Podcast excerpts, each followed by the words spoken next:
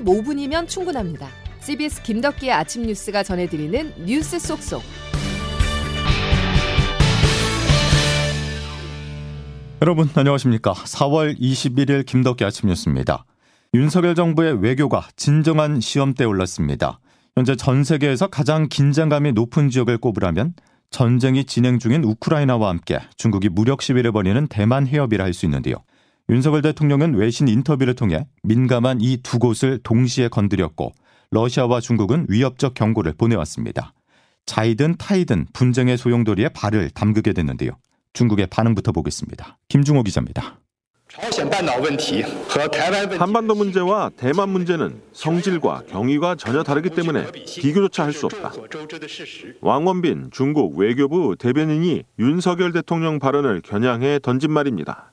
윤 대통령은 그제 로이터와 인터뷰에서 대만 문제는 단순히 중국과 대만만의 문제가 아니고 남북한 간의 문제처럼 영내를 넘어서 전 세계적인 문제라고 언급한 바 있습니다.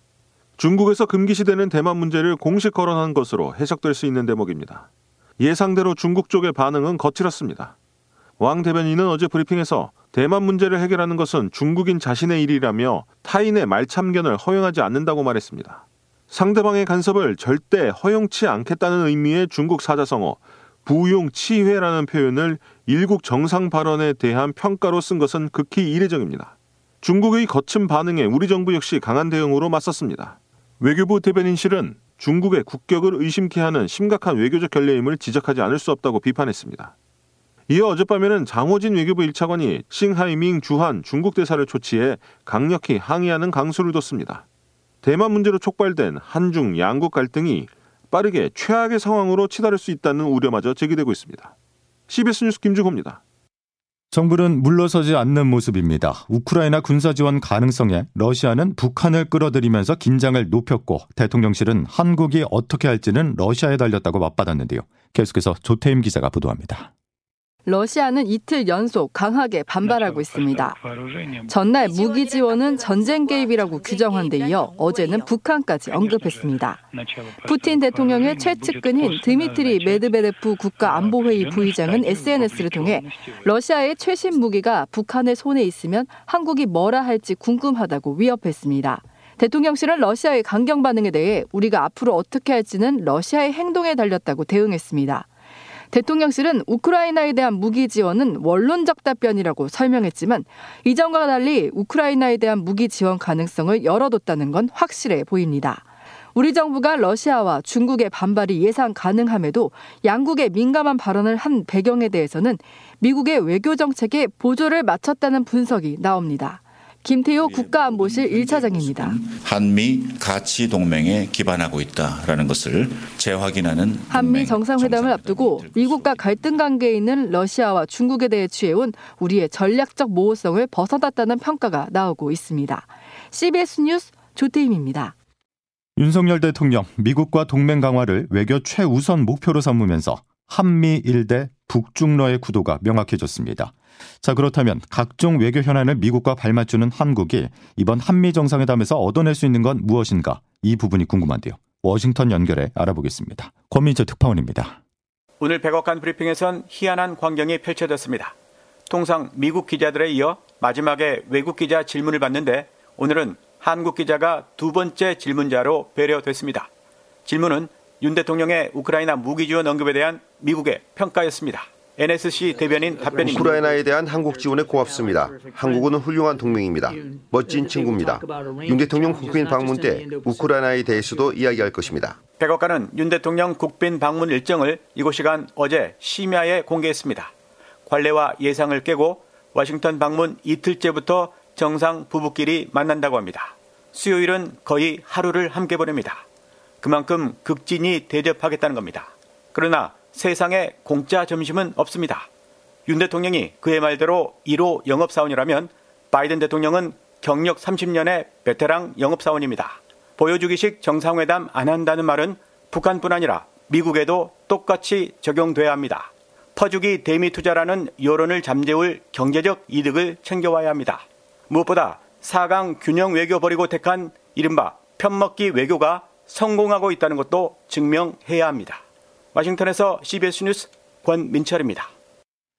지난달에 내려졌어야 할 2분기 전기요금 인상 여부 결정이 결국 4월도 넘길 전망입니다. 이쯤 되면 정부 여당이 못 올리는 건지 안 올리고 싶은 건지 헷갈리는데요. 그 사이 한전과 가스공사의 적자폭은 눈덩이처럼 불어나고 있습니다. 보도에 이정주 기자입니다. 국민의힘과 정부가 어제 오전 국회에서 민당정 간담회를 열고 전기요금과 가스요금 인상안을 논의했지만 명확한 결론을 내리지 못했습니다. 그동안 네 차례에 걸친 당정협의에서 요금 인상이 불가피하다는 공감대를 형성했을 뿐 정작 인상한 발표 시기는 정하지 못한 겁니다.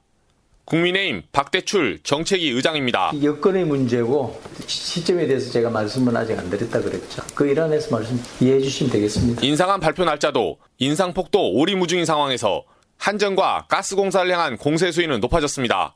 요금 인상을 앞두고 에너지 공기업들이 선제적으로 희생하는 모습을 보여야 한다며 박 의장은 직격탄을 날렸습니다. 올려달라 하기 전에 한전가스공사도 뼈를 깎는 구조조정 노력을 더해달라고 수차례 촉구했지만 아직까지 응답이 없었어. 물가 인상으로 인한 여론 악화를 우려해 인상안은 빨라야 윤석열 대통령의 미국 순방 이후인 다음 달 초에 나올 것으로 예상됩니다. 매일 지불하고 있는 이자만 38억 원. 큰 폭의 요금 인상이 필요하다는 지적이 이어지고 있습니다. CBS 뉴스 이정주입니다. 다시 보면 계획이라는 거, 검토라는 거, 그것밖에 없습니다. 정부가 이 촉박함과 이 시급함과 이 심각함을 알고 있는지 너무 궁금했습니다. 전세 사기 피해자들을 위한 대책이 연이어 발표되고 있지만 현실적 도움이 되는 건 거의 없다는 지적입니다. 그 사이 경기 구리시에서도 전세 사기 피해가 접수돼 경찰이 수사에 나섰는데요. 당정이 어제 내놓은 대책의 실효성을 이준규 기자가 따져봤습니다. 여당인 국민의힘과 국토교통부 등 정부 부처는 전세 사기 근절 및 피해 지원 관련 당정 협의회를 열고 추가적인 지원 대책 마련에 나섰습니다. 윤석열 대통령이 직접 지시한 피해 주택의 경매나 공매 유예와 더불어 피해 임차인에게 우선 매수권을 부여하고 낙찰 시 구입 자금으로 쓸 대금을 저금리로 장기간 대출해주는 방안을 추진하기로 했습니다. 하지만 우선 매수권의 경우 현실적인 대안이 될 수 있는지에 대해 우려하는 목소리가 나오고 있습니다. 우선 매수권은 무조건 임차인을 낙찰자로 결정해주는 것이 아니라 다른 입찰 참여자들이 내는 최고가를 기준으로 해 우선 낙찰받을 기회를 주는 것이기 때문에 가격 부담이 상당할 수 있습니다. 경매요. 중지한다고 했더니 꼰들이 그 전에 받아가려고 계속 진행 중입니다. 자금 여력이 있는 피해자라면 활용이 가능하지만 전세 사기로 재산의 상당 부분을 잃은 경우에는 새로운 대출 없이는 대금을 지불하기가 어렵습니다. 저금리라고 해도 대출금이 수억 원에 달할 경우 이자 부담이 상당할 수밖에 없습니다. 또한 법률 개정 사안인 만큼 법 개정과 실제 적용까지 적지 않은 시간이 필요합니다. 개정안이 마련되더라도 국회 다수당인 민주당이 전세 사기 해법을 두고 여당과 이견을 보이고 있어 다음 달까지도 논의조차 마치지 못할 수 있다는 우려 섞인 전망도 나옵니다. CBS 뉴스 이준규입니다. CBS는 장애인들의 탈시설 문제를 파헤치고 있습니다. 오늘은 바깥 세상을 꿈꾸지만 시설에 갇혀 지내는 장애인들과 이들을 바라보는 생활 지도교사들의 속내를 보도하겠습니다. 양영욱 기자입니다. 시설 거주인 주혁 씨가 밖으로 나가고픈 마음에 생활 지도 교사에게 목욕 바구니를 빼앗아 씻겠다며 고집을 피웁니다. 밖으로 나갈 순간만 기다리는 건 다른 거주인들도 마찬가지. 문 밖에 발소리만 들려도 해맑게 달려와 신발을 들고 문 앞에서 기다립니다. 10년 넘게 시설에서 생활한 하겸 씨는 교사들과 대화도 잘 나누고 다른 거주인들을 돕기도 합니다.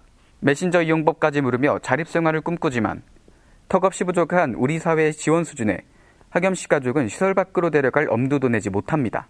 사명감 하나로 중증 장애인을 돌봐온 생활지도 교사들도 열악한 현실과 한계에 치여 하루하루 버티기도 힘겹습니다. 그렇게 과학적인 거하고 현장에서 보는 거. 근데 좀 터짐도 많이 심하고요.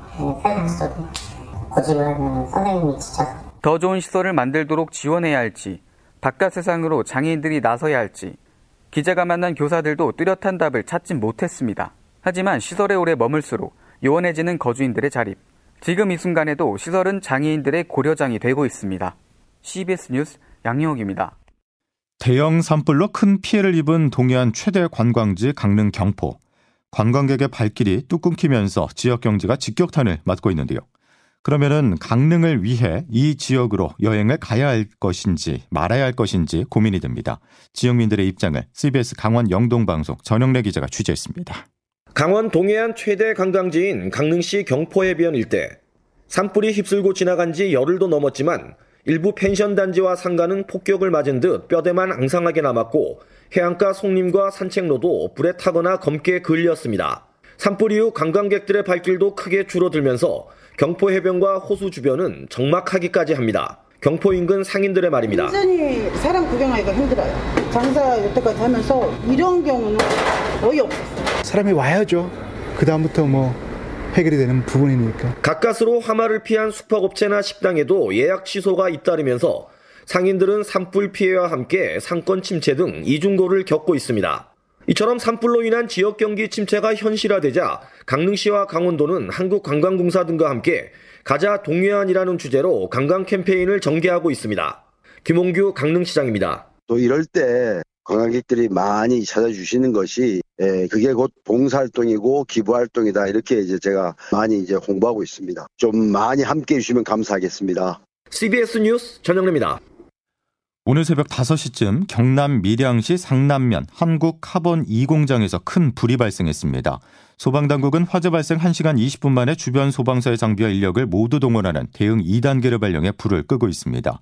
아직까지 인명피해는 없는 것으로 파악됐는데 화재 직후 공장에서 근로자 24명이 대피한 것으로 알려졌습니다.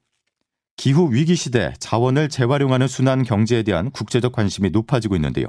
CBS는 어제 지속 가능한 순환 경제를 주제로 2023 기후 포럼을 열었습니다. 정영철 기자입니다. 이상기후 현상이 전 세계적으로 발생하면서 사회 경제적 패러다임 전환이 필요하다는 목소리가 갈수록 커지고 있습니다. CBS는 환경부와 함께 지속 가능한 순환 경제를 주제로 기후 포럼을 개최하고 이를 위한 각계의 협력 과제를 제시했습니다. 주제 발표에 나선 인하대 김종대 녹색금융대학원 교수는 미래 세대를 위해 순환 경제 전환을 위한 시스템을 조속히 마련해야 한다고 밝혔습니다. 비용을 부담시키는 일이고 경쟁력을 잃게 만드는 일이 되는 거죠. 가장 중요한 변화를 갖고 오는 사람들은 소비자와 환경부 한화진 장관은 포럼에서 제안된 정책을 적극 반영하겠다고 밝혔습니다. 순환경제 이행의 구체적인 실행 방안을 논의하고 공유하는 정부는 순환경제와 관련된 제품 생산을 늘리기 위해 규제를 정비하고 폐기물로 만든 원료 사용 비율을 늘려나가기로 했습니다. CBS 김준호 사장은 인사말에서 인식 전환, 순환 경제를 추구하는 소비자들의 인식 변화와 행동의 필요성을 강조했습니다. CBS 뉴스 정영철입니다. 김덕기 아침 뉴스 여러분 함께하고 계십니다. 기상청 연결해서 출근길 날씨 알아보겠습니다. 김수진 기상 리포터. 네, 기상청입니다. 예, 다시 불청객이 찾아온다고요. 네, 이번 한 주 봄과 초여름을 오가는 무척 변덕스러운 날씨가 이어지고 있는데요. 여기에 반갑지 않은 황사까지 찾아와 영향을 주겠습니다. 어제 이 몽골 동부와 중국 북동부 지역에서 발원한 황사가 북풍을 타고 이동해 오면서 이미 백령도에서 황사가 관측되고 있고요. 그밖에 전국 대부분 지역에서도 오늘과 내일 이 황사의 영향으로 미세먼지 농, 먼지 농도가 나쁨에서 매우 나쁨 단계까지 치솟겠습니다. 황사에 대한 대비 단단히 해주시는 것. 것이 좋겠습니다. 그 밖에는 오늘 전국이 대체로 맑겠습니다만 아침까지 호남과 경북 내륙을 중심으로 매우 짙은 안개가 끼는 곳이 있겠고요. 낮 최고 기온은 서울 22도, 대구 20도, 원주 청주 23도, 광주 25도의 분포로 초여름 더위가 이어졌던 그 남부와 동해안 지역은 오늘 어제보다 3도에서 많게는 10도 가량 기온이 뚝 떨어져서 고온 현상이 점차 해소되겠습니다. 그리고 이번 주말 주일 동안에는 대체로 구름 많은 가운데 예년 수준의 봄 날씨가 이어질 것으로 전망됩니다. 지금까지 날씨였습니다.